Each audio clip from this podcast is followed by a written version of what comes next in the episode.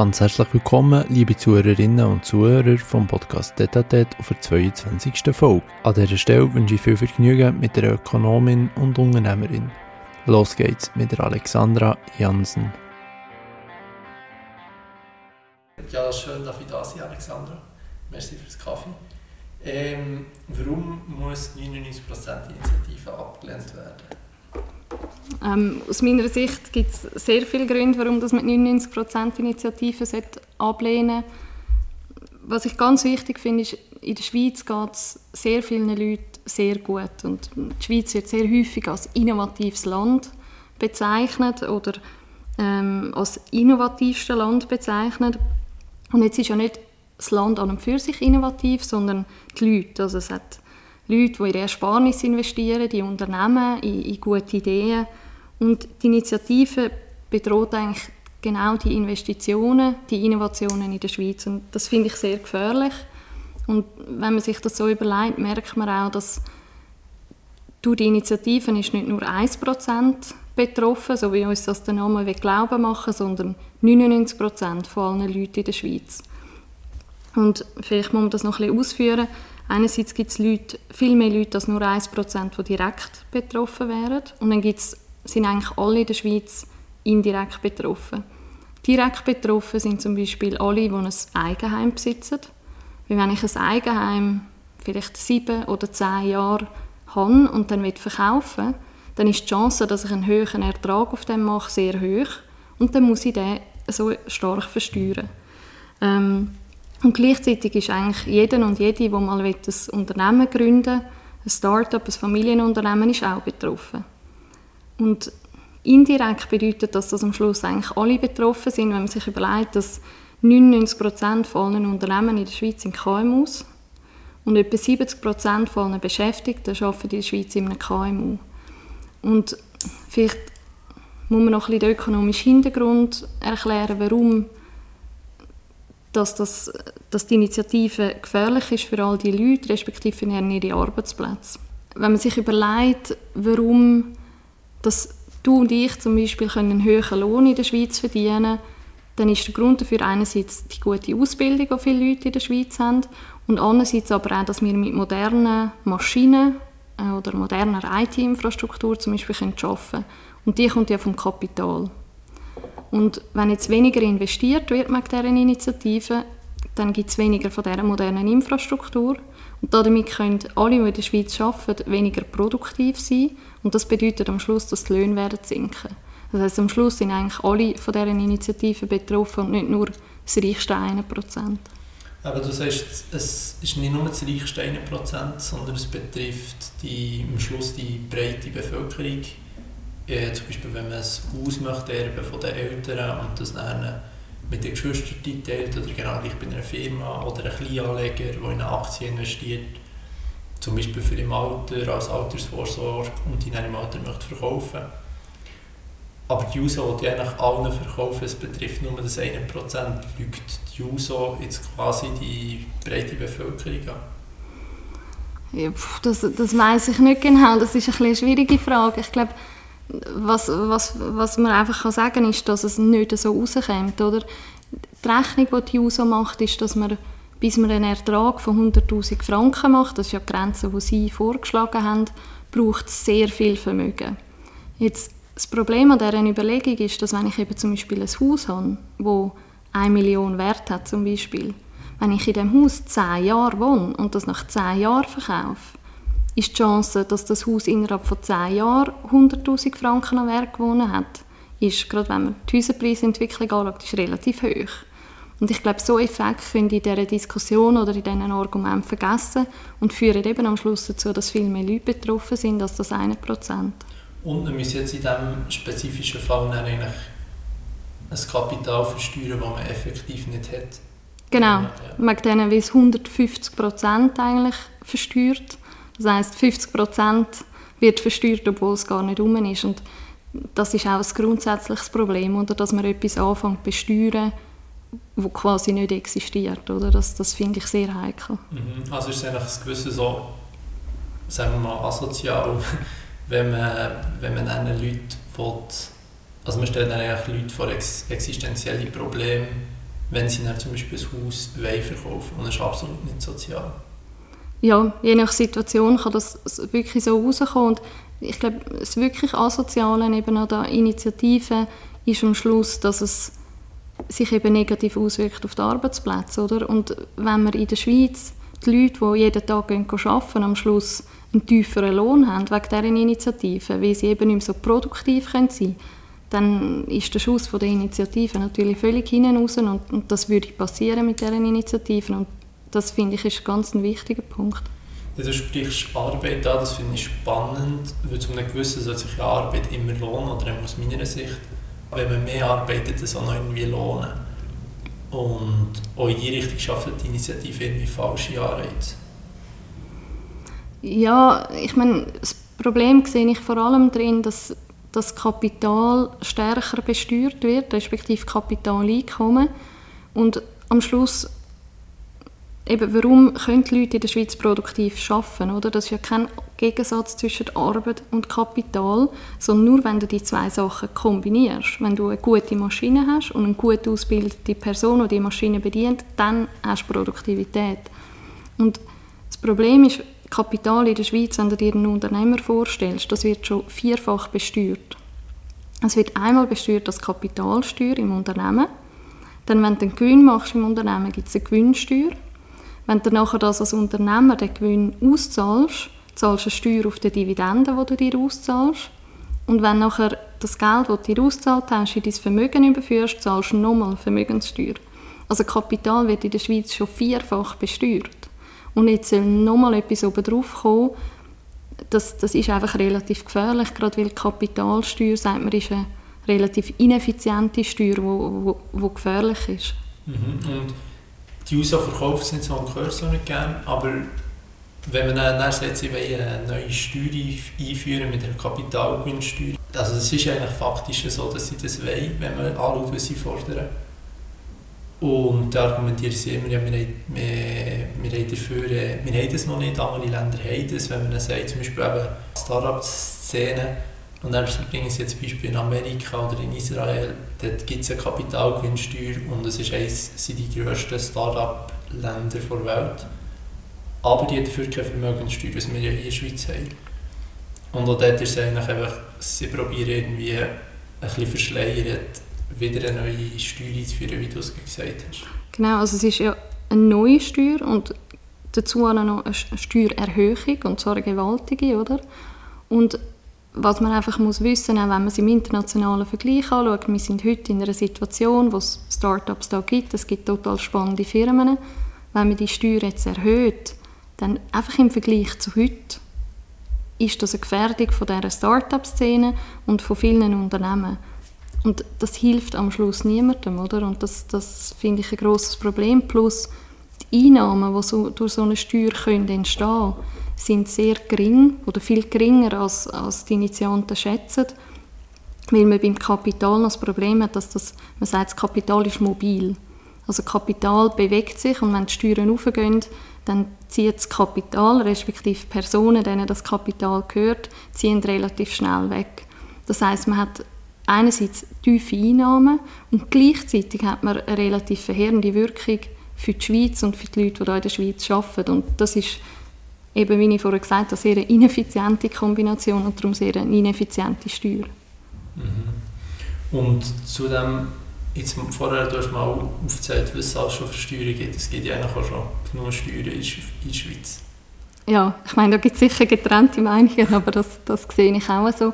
Und wir haben ein sehr progressives Steuersystem, und wie du vorher gesagt hast, wir sind eines der wenigen Industrieländer, die auch noch eine Vermögenssteuer kennt.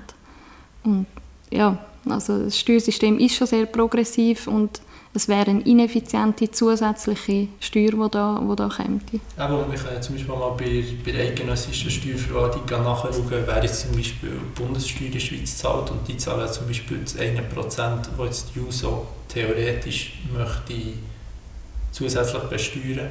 Das ist eigentlich auch schon wieder, jetzt nicht asozial, weil Steuer hat ja ein gewisses, der Zweck, dass sie eben steuert und Sachen umverteilt. aber gleich 40% der Bundessteuer, die 1% zahlen, und ich glaube 10 oder 20%, die 80% zahlen, ist ja gleich ziemlich viel. Ja, es ist, wir haben auf jeden Fall ein progressives Steuersystem. Und ich glaube, eben das Wichtige an dieser Steuer ist, dass sie das noch verstärken und eben auf eine ineffiziente Art und Weise. Und die Initiative würde auch ihr Ziel nicht erreichen. Oder? Sie würde deutlich mehr Schaden anrichten, als das die Initianten sagen oder meinen. Mhm. Sie bringen ja immer, oder man bringt das Thema Ungleichheit ins Spiel. Man möchte Leuten mit wenig Einkommen, Kleinverdienern helfen. Die Ungleichheit in der Schweiz ist, glaube ich, gar nicht so schlecht. Ja, genau. Also, zuerst mal muss man sich überlegen, die Ungleichheit von was. Oder? Es gibt ja auch Leute, die entscheiden sich weniger zu arbeiten, haben darum mehr Freizeit und weniger Einkommen. Und dann gibt es Leute, die arbeiten unglaublich viel und haben vielleicht ein höheres Einkommen. Da muss man sich mal überlegen, was schaut man genau an. Aber was man natürlich einfach messen kann, sind mal die Einkommen und Vermögen. Und wenn man die Einkommen anschaut, sieht man, dass das Markteinkommen in der Schweiz, also das sind die Einkommen, bevor umverteilt wird, die sind so gleich verteilt wie in keinem anderen Industrieland. Also das ist schon mal eine sehr gleichmäßige Verteilung. Und das Zweite ist, die Vermögensverteilung, die ist viel gleichmäßiger, als die Initianten behaupten, weil sie etwa die Hälfte vom Volksvermögen der Schweizerinnen und Schweizer vergessen sie oder lassen sie bewusst aus der Statistik aus. Das heisst, dort fehlt das gesamte Vermögen von uns Schweizer aus der zweiten Säule, also Pensionskasse, aus der dritten Säule. Und auch die hohe Bewertung der Eigenheim fehlt dort drin. Und wenn man das dazu nimmt, dann ist die Ungleichheit viel tiefer, als es die Initianten sagen. Ich glaube, mit dem können wir das Thema mal abschließen. Oder willst du noch etwas dazu sagen? Ja, vielleicht noch ein Satz zum Schluss. Ich finde auch, was man nicht vergessen darf, wenn man jetzt so viel über Ungleichheit diskutiert, was ganz wichtig ist für die Gesellschaft und auch für die Zufriedenheit der Leute, das weiss man auch aus der Forschung, ist die Chancengleichheit. Dass man eine Chance hat, aus eigener Kraft etwas zu erreichen. Und für das ist es eben genau wichtig, dass es sich lohnt, Unternehmer zu sein, Ideen zu haben, innovativ zu sein und eben die Chancengleichheit zu fördern. Und der Weg, den die Initiative einschlägt, ist aus meiner Sicht einfach nicht der richtige. Gestern habe ich auch noch eine Grafik gesehen an einer Hauptversammlung der FDP. Und zwar, wenn man eben das, was du vorher schon angesprochen hast, die verschiedenen Länder, jetzt sind wir so in Europa, die Ungleichheit betrachtet oder die Vermögensverteilung, dann kommt die Schweiz eben zum Beispiel hinter Länder wie Deutschland, Spanien, Italien, Frankreich und warum einiges weiter hinten, wo es eben gleich verteilter ist als in diesen Ländern. Was ja eigentlich schon dem Argument von den Jusos widerspricht. Ja. Ja, das zweite Thema, das ich gerne mit dir darüber reden würde, ist die Firma, die du arbeitest, ja, oder die Gruppe. Das macht Ecofin, ja. Ecofin. Ja, genau. Ecofin ist, wie du richtig gesagt hast, eine Gruppe von Firmen. Es hat 4 Firmen, die operativ tätig sind. Und das sind alle im Bereich der Vermögensanlage tätig. Das ist so der gemeinsame Nenner. Eine Firma, die produziert Software, wo der ganze Anlageberatungsprozess strukturiert und abbildet. Für Banken?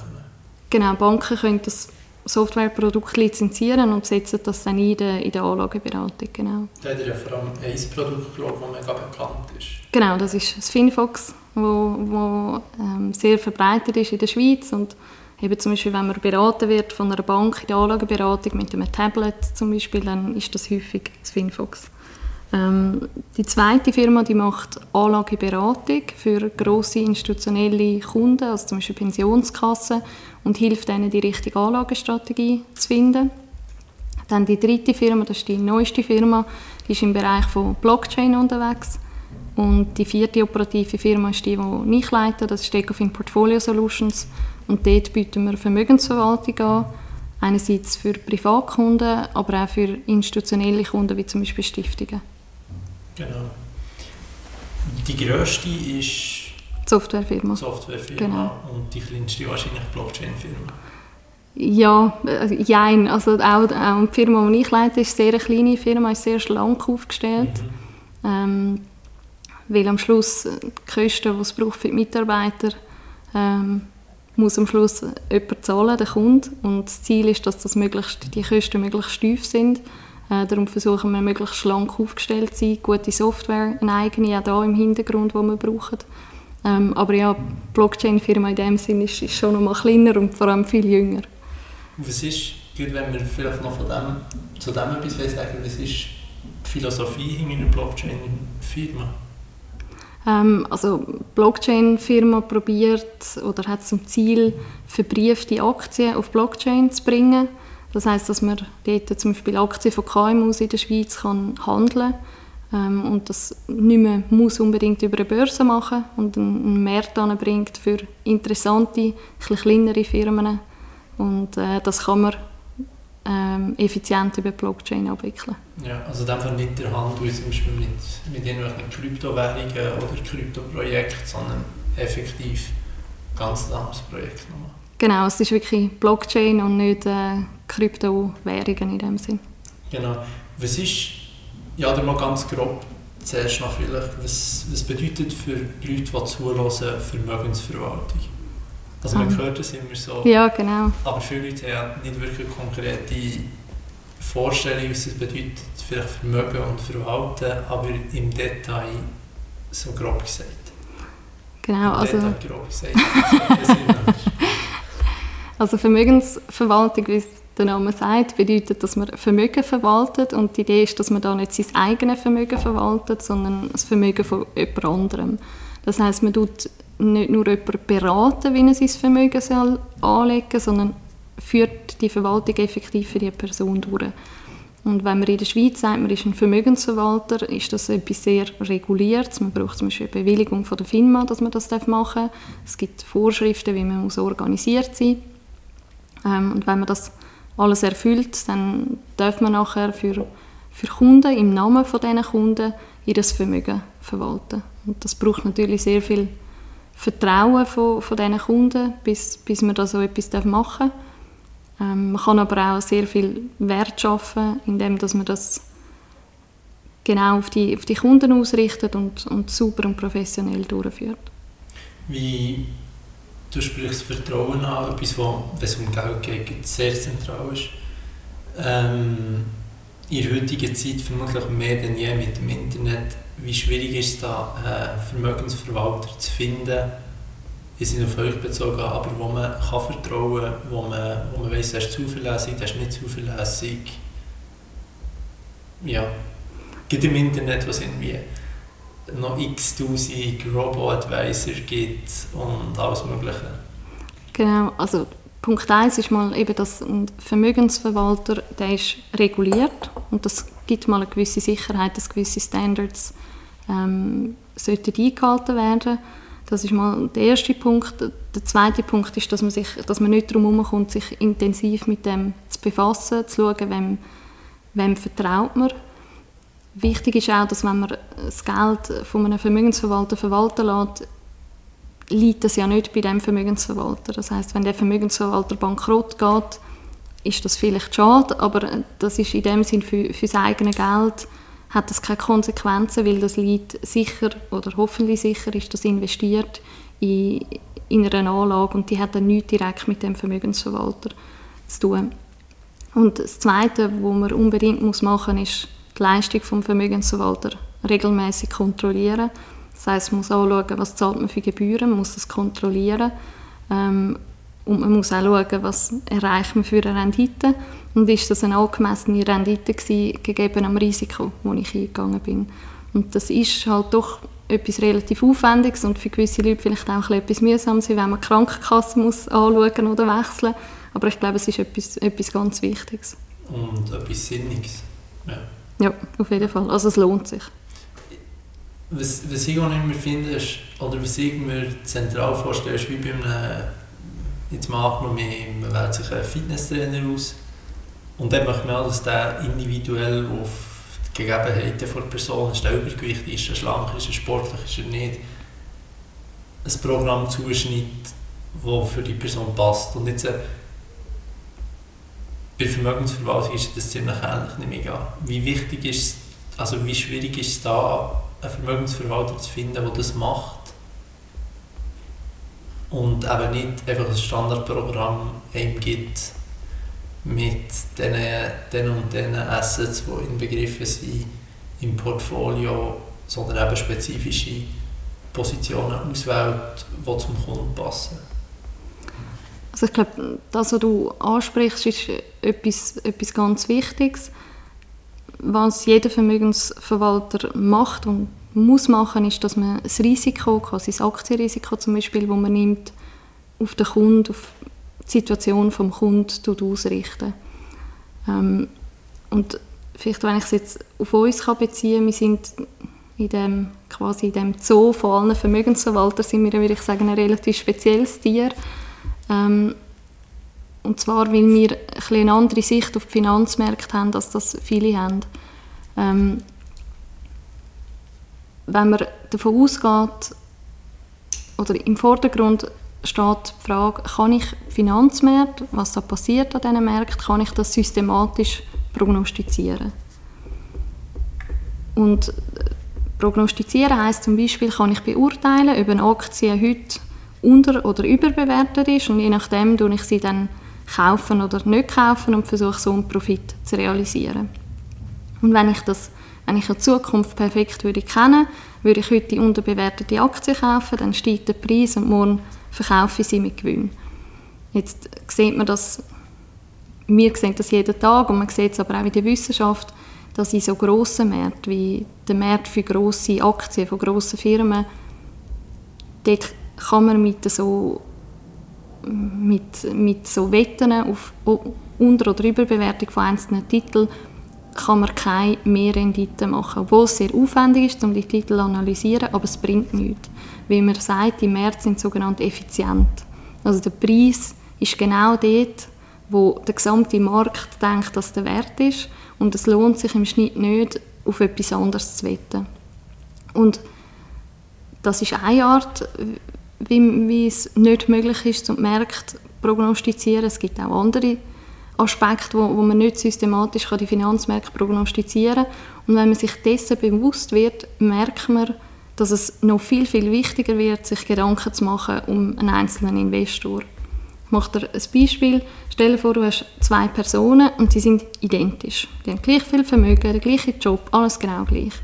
Und der eine will jetzt in 5 Jahren ein Ferienhaus in Spanien kaufen und der andere will in 5 Jahren ein Ferienhaus oder Ferienwohnung in Engadin kaufen. Jetzt, es ist ganz essentiell, dass man diesen zwei Leuten nicht das gleiche Portfolio empfiehlt.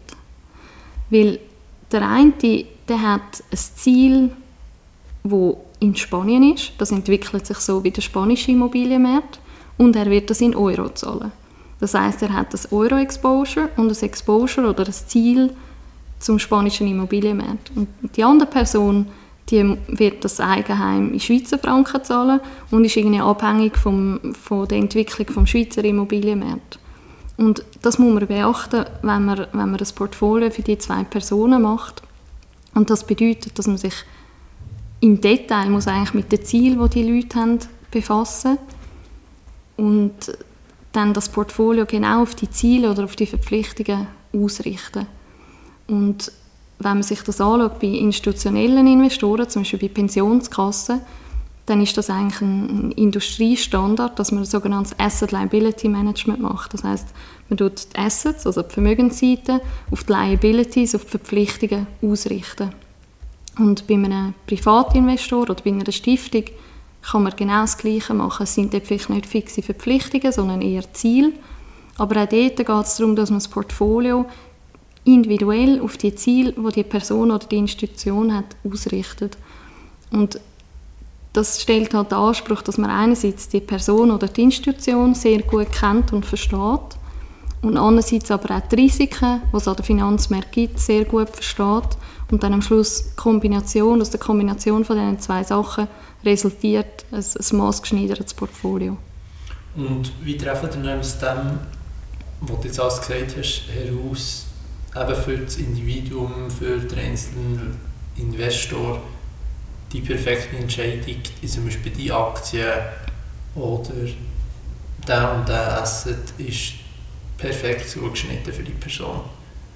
Wie kommt ihr dann gleichwohl zu einem Entschluss? mit eurer speziellen oder einzigartigen, mit einem einzigartigen Ansatz im Bereich der Vermögensverwaltung? Also wenn man jetzt überlegt, soll man ein Asset, zum Beispiel ein Fonds, neues Portfolio dazunehmen oder nicht, ist immer die Frage, wie verändert die Rendite von diesem Portfolio, aber auch das Risiko. Also das ist quasi der Risiko- und Renditebeitrag von jedem Asset, der entscheidet, ob es Sinn macht, um in ein Portfolio aufzunehmen oder nicht. Und die Art, wie wir unter anderem vorgehen, ist, dass wir eben sagen, wir kennen die Zukunft nicht, aber man kann zum Beispiel in Szenarien denken. Man kann sich überlegen, welche wahrscheinlichen oder weniger wahrscheinlichen Szenarien gibt es für die Zukunft und was passiert in meinem Leben und in meinem Finanzportfolio in diesen Szenarien und passt das Portfolio in dieser Situation dann noch zu der Situation, die ich persönlich dann habe. Und so kann man schauen, ob die Risiken, die man im Portfolio hat, ob die passen oder ob man die adjustieren muss, dass man auch zum Beispiel in einem Stressfall, wie wenn es jetzt eine Covid-Krise gibt, dass man sagt, mal die Anlagestrategie kann man durchheben. Und so, das ist ein Prozess, wo man so Szenarien rechnen kann, man kann Stresstests machen, man kann verschiedene Simulationen laufen lassen und sieht am Schluss so, ob eine Strategie, eine Anlagestrategie zu einem Kunden passt oder nicht, obwohl man die Zukunft nicht vorhersagen kann. Und dann die Szenarien gewisses so absichern, wie du sagst, was kann man da alles machen, zum Beispiel Währungsrisiken. Mit der Pandemie hat ihr jetzt auch nicht gerechnet oder bedingt gerechnet. Was macht ihr da? Also es gibt zwei Arten von Risiken. Es sind jetzt ganz unterschiedliche Sachen, die du angesprochen hast. Das Währungsrisiko und das andere ist das Gesamtmarktrisiko. Generell gibt es auf den Finanzmärkten gibt's, ich sage dem, dumme Risiken und intelligente Risiken. Ein dummes Risiko, ich mache ein plakatives Beispiel, damit es klar ist, wenn du ein Päckchen 100er-Nötchen nimmst, mit dem auf den Eiffelturm hochgehst, das Bügeli 100er-Nötchen vom Eiffelturm runterrührst, möglichst schnell wieder vom Eiffelturm oben runterkommst und probierst, die 100er-Nötchen wieder einzusammeln. Dann ist das Risiko gewaltig und der Ertrag ist ziemlich sicher kleiner Null, weil die Chance, dass du mehr 100er-Nötchen findest, als du oben runtergerührt hast, ist quasi null. Und die Chance, dass irgendeines verschwindet, vielleicht weil es schon jemand aufgelesen hat, ist sehr gross. Also das sind dumme Risiken, sind Risiken, die nicht entschädigt werden. Und das Währungsrisiko, ich habe meine Doktorarbeit zu Währungsrisiken geschrieben, das sind im Schnitt dumme Risiken, die lohnen sich im Schnitt nicht. Das heisst, wenn ich eine Ausgabe in Euro plane, dann sollte ich in Euro ein Exposure haben. Oder wenn ich Konsumausgaben vor allem in Schweizer Franken habe, sollte ich einen Grossteil von meinen Anlagen in Schweizer Franken haben. Also so, ich sage mal, dumme Risiken, die sollte man wegbringen, absichern. Kann man zum Beispiel direkt über einen währungsgesicherten Fonds oder ETF machen. Und dann gibt es andere Risiken, die gescheiten Risiken. Also zum Beispiel ein diversifiziertes Aktienportfolio halten. Das ist ein gescheites Risiko, ist auch ein Risiko, das kann auch zusammensacken, den Wert von diesem Portfolio. Aber im Schnitt kriege ich einen Ertrag für das Risiko, das ich eingehe. Und dort, wenn man davon ausgeht, dass man die Welt nicht vorhersagen kann, dann muss man nicht meinen, man könne vor oder in der Krise irgendwie gut reagieren. Weil man weiss nicht, wie es weitergeht. Man weiss nicht, wie die Zentralbanken reagieren. Man weiss nicht, wie die Leute reagieren. Man weiss so vieles nicht. Was wir aber machen, ist, dass wir zum Beispiel, das Pandemie-Beispiel ist ein gutes Beispiel, wir haben 2009 nach SARS haben wir gesagt, gut, so eine Pandemie könnte wiederkommen, wir machen das Pandemie-Szenario als Stressszenario. Und dann ist das ein Stressszenario, das man brauchen kann, das wir gebraucht haben, zum Kundenportfolio zu schauen, was mit denen passiert. Und wir haben ja nicht gewusst, wann oder ob nochmal eine Pandemie kommt. Aber man konnte schauen, ob ein bestimmter Kunde das Risiko zum Beispiel von einer Pandemie eben durchheben mag, weil das ist in so einem Moment ganz, ganz zentral. Und wie reagiert ihr dann darauf? Also zum Beispiel ein ETF oder ein Kunde, der für einen Kunden investiert hat, bricht komplett zusammen. Was treffen ihr dann für Entscheidungen, wenn jetzt der um 20, 30, 40, 50% verliert? Das wäre jetzt auch ein Extrembeispiel, aber es ist ein Beispiel. Es ist ein Extrembeispiel, aber bei diesen Szenariotests geht es genau um das, dass man sich überlegt, in so einem Extremszenario kann das der Kunde durchheben. Weil der Punkt ist, wenn man die Zukunft nicht kennt, dann ist es keine gescheite Idee, in einer Krise zu reagieren. Sondern das Wichtige ist, dass man eine Anlagestrategie hat und die durchhaltet. Das heisst, man tut regelbasiert der Anlagestrategie, wo man sich dafür entschieden hat, zu folgen. Tut man auch folgen, auch in einer Krise. Aber das macht es umso wichtiger, dass wenn man sich überlegt, welche Anlagestrategie wähle ich, dass man dort sehr viel Zeit investiert. Und das ist das, was wir machen.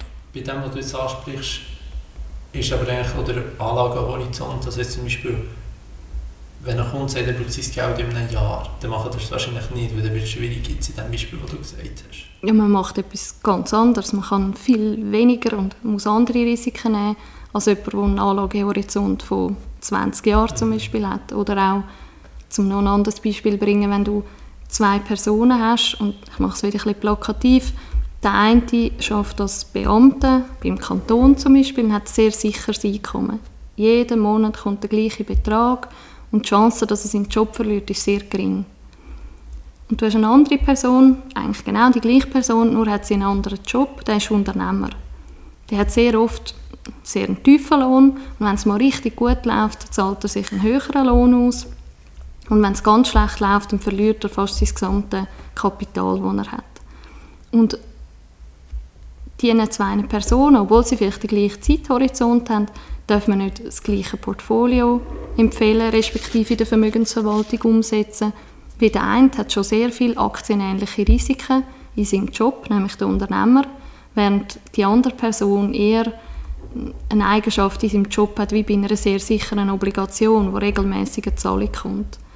Und all diese Aspekte, Zeithorizont, Währungsverpflichtungen, der Job, das ist sogenanntes Hintergrundrisiko, das muss man alles mit einbeziehen, um ein möglichst gutes, passendes Portfolio zu machen. Und das ist das Allerwichtigste in einer Vermögensverwaltung, dass das Ausgangsportfolio, dass die Anlagestrategie passt, dass die stimmt, das ist das Allerwichtigste. Stimmt auf das Ziel zugeschnitten vom jeweiligen Kunden individuell. Genau, weil das macht am Schluss das ganze Risiko-Rendite-Profil aus und das muss zum Kunden passen. Mhm. Thema Kunde und Kosten, die entstehen für Vermögensverwaltung. Kosten sind wichtig, Transparenz für den Kunden ebenso. Wie wichtig ist es da, dass man mit dem Kunden Geld verdient und nicht am Kunden Geld verdient? Ja, also das Wichtige ist, finde ich, ist Transparenz, oder? Wenn du in einen Laden hineinläufst und dort steht ein paar Turnschuhe für 200 Franken, mag das eigentlich ein völlig überrissener Preis sein, aber wenn du die Turnschuhe anschaust und denkst, die sind jetzt so schön und du denkst, ich sehe die, ich sehe der Preis ist hoch, aber ich kaufe es mir trotzdem, ist das überhaupt kein Problem. Und das Gleiche ist auch bei jeder Dienstleistung, wenn der Kunde weiss, was er zahlt und aus gewissen Gründen, vielleicht weil er zum Beispiel sehr gute Beratung bekommt, bereit ist, einen höheren Preis zu zahlen, dann ist das soweit okay, solange er das weiss. Also Transparenz ist so und so. Und das Zweite ist, dass man sich, glaube ich, sehr bewusst muss sein, was für einen grossen Effekt das Kosten haben mit der Zeit. Also wenn ich jedes Jahr ein paar Prozentpunkte an Kosten kann einsparen kann, dann macht das über die Zeit, über den Zinseszinseffekt, macht das extrem viel aus. Und diesen Effekt unterschätzen die Leute sehr oft. Und darum, was wir bei uns machen, ist, dass wir sehr effizient organisiert sind, weil wir eine gute Software haben, weil wir schlank aufgestellt sind, weil wir sehr kostengünstige Anlageprodukte verwenden. Und das führt dazu, dass einfach mehr Nettorenditen am Schluss beim Kunden übrig bleibt.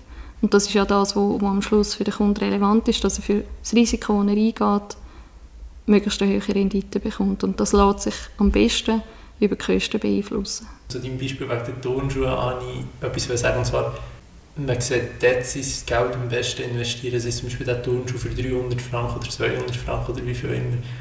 Der hat halt in diesem Moment einfach mehr Wert als die 200 Franken unter dem Kaufmann und sonst ist es eigentlich bei jedem individuellen Produkt.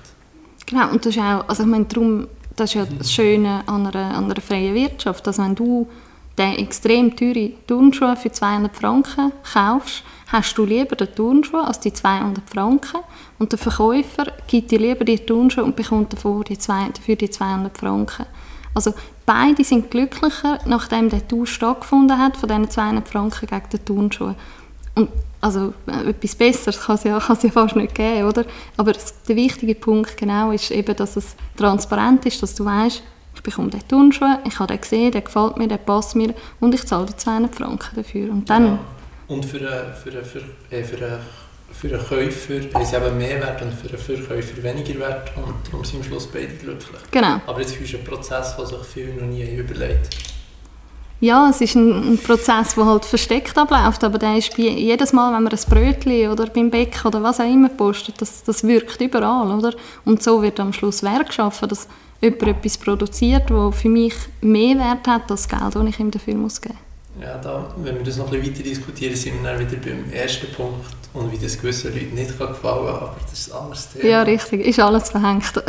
Und ja, tatsächlich. Aber um zurückzukommen auf das Thema Vermögensverwaltung, und das ist auch wieder verhängt mit dem, was wir jetzt haben, diskutiert mit Finanzen und wie sich die Leute den Prozess vom Schuhkauf noch nie haben überlegt. Auch was interessiert dich persönlich an diesem Thema von Vermögensverwaltung oder von Finanzen generell so sehr? Ich glaube, in der Vermögensverwaltung sind es zwei Aspekte, respektive die Kombination aus zwei Aspekten, die ich total spannend finde. Das eine ist, dass man etwas sehr Quantitatives hat, Finanzmärkte, wo man verstehen muss, wo man Modellierung verstehen muss, viel Kopfarbeit dahinter, was total spannend ist, sich auch aus meiner Sicht mit dem zu befassen. Und auf der anderen Seite, in der Vermögensverwaltung, von all dem, was wir jetzt gesagt haben, ist klar, man muss sich extrem viel mit den Leuten befassen, mit dem Kunden, mit der Person, die da vor einem sitzt, was sind die Ziele, man muss zuhören, weil nur dann kann man aus dem Wissen, das man hat über die Finanzmärkte, überhaupt einen Mehrwert für diese Person schaffen. Und das Schöne ist, glaube ich, wenn das gelingt, wenn man diese zwei Sachen kann kombinieren kann. Ich finde, wenn man dann ein Werk schaffen kann, das macht Spass und sind zwei spannende Aspekte von einer Arbeit. Mhm. Und das ergänzt sich eigentlich auch wieder mit dem Punkt, den ich vorher gesagt habe, mit dem Kunden Geld verdienen ist dann auch immer wie schöner, wenn beide daran verdienen. Also es ist ja klar und auch völlig plausibel, dass beide müssen daran verdienen und beide wollen daran verdienen, aber das ist ja das Schönste. Genau, also es ist halt wie beim Bäcker, oder auch dort zahle ich gerne die 1,40 Franken fürs Maisbrötchen. Und bei uns auch, oder? Bei uns ist Transparenz etwas vom Allerwichtigsten. Das heisst, wir tun auf Franken und Rappen genau ausweisen, was der Kunde zahlt. Und die Kunden wollen ja zu uns kommen und wollen uns das Geld zahlen, im Austausch zu dieser Leistung, die wir erbringen. Und darum, ja, wieder beim gleichen Punkt, oder? Solange man das transparent macht und Kunden, dass ein Mehrwert ist für den Kunden, den man da schafft, ist das eine gute Sache, oder? Mhm. Jetzt noch so das Letzte. Heutzutage ist ja immer wie mehr steht im Vordergrund Nachhaltigkeit beim Investieren. Wir haben schon ein bisschen darüber geredet. Ist es überhaupt möglich? Bis zu welchem Grad ist es möglich? Ja. Ja, also Nachhaltigkeit zuerst mal ist sehr ein grosses, komplexes Thema, oder? Es wird ja oft mit ESG abgekürzt, E für die Umwelt, S für Sozial und G für Governance-Themen. Und ich glaube, das Wichtige ist, dass wenn man nach so Kriterien oder nachhaltig investiert, dass man realistische Erwartungen hat, oder? Was gut funktioniert, ist, wenn man sagt, mir ist es einfach persönlich wichtig, dass ich nicht in Typ XY von Unternehmen investiert bin. Also zum Beispiel, dass ich kein Kohlekraftwerk in meinem Portfolio habe. Nicht aus einem bestimmten Grund, sondern einfach, weil ich das nicht will. Das kann man gut umsetzen in einem Portfolio. Das mag etwas kosten, aber das geht gut. Die Komplexität fängt dort an, wo die Leute erwarten, dass sie die Welt verbessern mit ihren Anlagen. Also, dass ich ein Portfolio halte, das gewisse Titel ausschliesst, mit der Idee, dass ich so die Welt beeinflussen kann, wenn das genug viele Leute auch machen. Und dort dahinter steht der Gedanke oder die ökonomische Überlegung dahinter, ist, dass wenn viele Leute nur noch nachhaltige Firmen, wie auch immer das definiert ist, Geld geben, dann wird es teurer für nicht nachhaltige Firmen, um an Kapital zu kommen. Also die Idee ist, dass man Kapitalkosten mit nachhaltigem Investieren verändern kann. Das ist für ganz viele Leute das Ziel. Und die Krux jetzt an dem Ganzen ist, dass man in den Daten und auch in vielen wissenschaftlichen Papieren ist es überhaupt nicht klar, ob das überhaupt möglich ist. Ob es überhaupt möglich ist, Kapitalkosten von Firmen mit nachhaltigem Investieren zu beeinflussen. Und das muss man sich bewusst sein, oder? Dass das nicht so einfach und nicht so klar ist. Jetzt, falls das möglich ist, dann ist es am ehesten möglich, wenn man ganz klare Kriterien hat, die sich die Unternehmen daran ausrichten müssen und wenn sich möglichst viele Investoren an diesen Kriterien oder respektive viele Unternehmen an diesen Kriterien ausrichten. Das heisst, man muss einen möglichst standardisierten Weg finden, um nachhaltig zu investieren. Und das ist halt sehr schwierig, weil ESG ist so ein breiter Begriff und jeder versteht etwas anderes darunter. Darum ein guter Weg, wie man das machen kann, ist mit sogenannten Indexfonds, wo der Indexfonds sehr viel Volumen von ganz verschiedenen Investoren einsammelt und das Geld nachher nachhaltig investiert. Weil dann kriegt man ein bestimmtes Volumen auch zusammen und hat zumindest die Chance, einen Impact zu haben. Aber dann, wie gesagt, ich glaube, man muss einfach realistische Erwartungen haben, das, was man erreichen kann. Und auch da wieder ist wichtig, auf die Kosten zu schauen. Und auch da eben, die Kosten sind wichtig. Und das darf man, obwohl es ein spannendes Thema ist, nicht ganz vergessen. Da sind wir eigentlich schon beim letzten Thema, und zwar bei einer Anlagestrategie für eine einzelne Person. Wie jetzt zum Beispiel ein Gymnasiast oder ein Rentner oder was auch immer. Was vielleicht für die Zuhörer noch spannend ist zum Mitnehmen, was würdest du jemandem so grob zum Beachten empfehlen, wenn er sein Geld investieren will? Also vielleicht was für Position jetzt nicht du empfiehlst, das und das Unternehmen aus dem DAX oder aus dem SMA, sondern mehr, was würdest du dir für Gedanken darüber machen, so ganz grob? Also ist natürlich eine sehr schwierige Frage, die man eben nicht generell beantworten kann, logischerweise. Ich glaube, das Wichtige ist das schon von vorher, oder? Es braucht eine individuelle Lösung. Das heisst, man muss sich selber gut überlegen, in was für eine Situation ist man, wie alt oder wie jung ist man, wie viel Vermögen muss man ansparen, wie viel braucht man zum Leben. Ich glaube, es ist gescheit, sich die Gedanken relativ früh zu machen im Leben. Das ist etwas, was sicher wichtig ist, wenn es um Sparen und ums Investieren geht. Gerade, weil dann der Zeithorizont noch mehr zum Zug kommt, genau. Als wenn man mit 50 sich das erste Mal überlegt. Genau, das ist etwas sicher, was wichtig ist. Und darum, gerade wenn man langfristig anlegt, oder sowieso wiederum Kosten, ein wichtiges Thema. Und etwas, was ganz wichtig ist, wo wir jetzt noch nicht so viel darüber geredet haben, ist, dass man diversifiziert investiert. Also, dass man breite Körbe von Anlagen kauft. Das heisst, viele verschiedene Aktien. Und wenn man jetzt nicht selber ein riesiges Vermögen zur Verfügung hat, dann macht man das am einfachsten über Anlagegefäße, so wie ETFs oder Fonds. Und auch da kommt es wieder sehr darauf an, was in diesen Fonds drin ist. Es ist nicht einfach, darum, ich glaube, wenn man das kann, sich beraten lassen, ist es meistens hilfreich, aber eben, es muss am Schluss eine individuelle Beratung sein, die zugeschnitten ist auf die Einzelperson oder die Einzelinstitution. Mhm. Und eben das, was du eigentlich sagst, diversifiziert oder sehr symbolisch gesagt, nicht alle in die gleiche Korb legen. Genau, also das ist ganz etwas Wichtiges. Ja. Ja. Ich glaube, das ist ein guter Schluss. Wo finden die Leute, wenn sie dich suchen wollen? Auf Twitter habe ich gesehen, bist du aktiv oder relativ aktiv? Genau, auf Twitter, auf LinkedIn und über die Website ist es auch relativ einfach. Sehr gut. Gut, ja, danke vielmals für deine Zeit. Danke dir, es war cool. Das war es mit Alexandra Janssen. Euch, liebe Zuhörerinnen und Zuhörer, danke ganz herzlich für eure Aufmerksamkeit. Hoffentlich hat euch die Folge gefallen. Wenn ja, gebt mir doch bitte eine Rückmeldung oder schreibt eine positive Bewertung.